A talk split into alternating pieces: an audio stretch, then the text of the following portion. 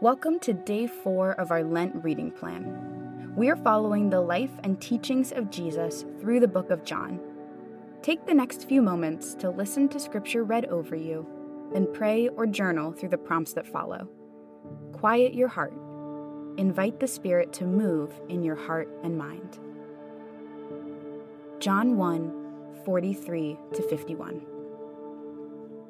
The next day, Jesus decided to go to Galilee he found Philip and said to him, Follow me.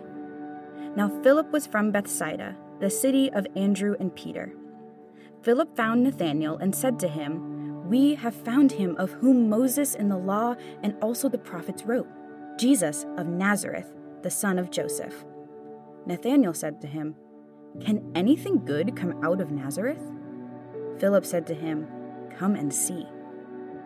Jesus saw Nathanael coming toward him and said of him, Behold, an Israelite indeed, in whom there is no deceit. Nathanael said to him, How do you know me?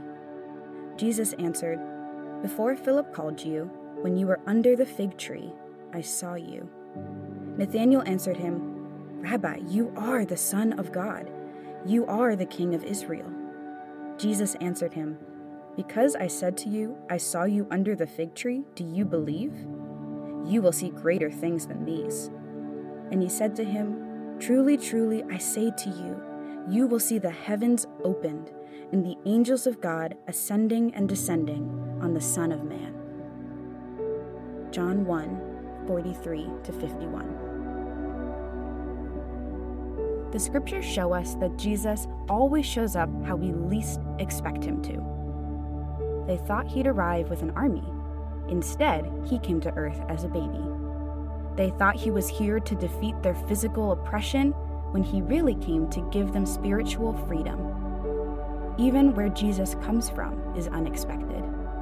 Can anything good come from Nazareth? Nathanael says.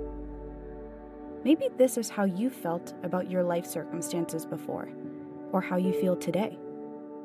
Can anything good come from that job loss? Can anything good come from my broken family? Invite God into this time of reflection. Where do you feel powerless today? Where do you feel like nothing good could possibly grow?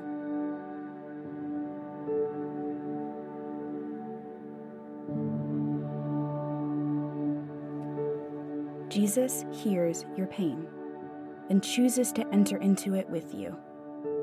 Just like Nazareth, the places you feel powerless and disenfranchised, Jesus brings the fullness of his power. He delights in using the unexpected, the underestimated, and the broken to achieve his goals. He chose the despised city of Nazareth on purpose. He chose you on purpose. Thank God for His power. Ask Him to show you where He has brought His power into your life before.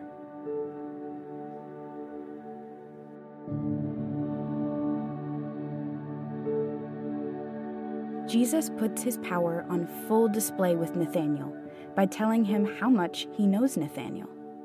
And Nathanael is in awe and believes he is the Messiah. Jesus tells him, You will see greater things than these, and invites him on the journey of a lifetime, a journey with Christ. Do you consider your days as another day on a journey with Jesus? Do you expect to see his power in all areas of your life? Ask God now to reveal a part of your life that you need to look for him in.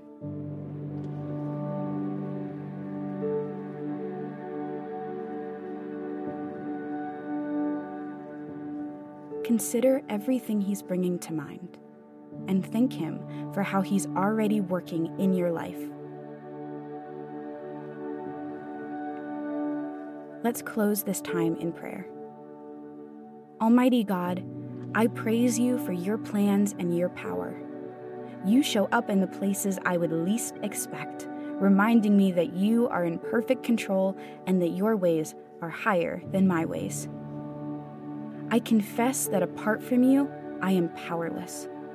Apart from you, nothing will change, neither my circumstances nor my own heart.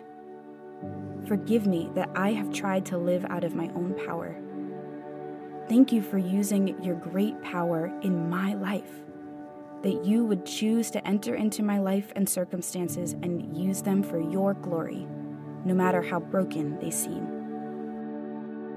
Help me to look to you for power at every moment today. Amen.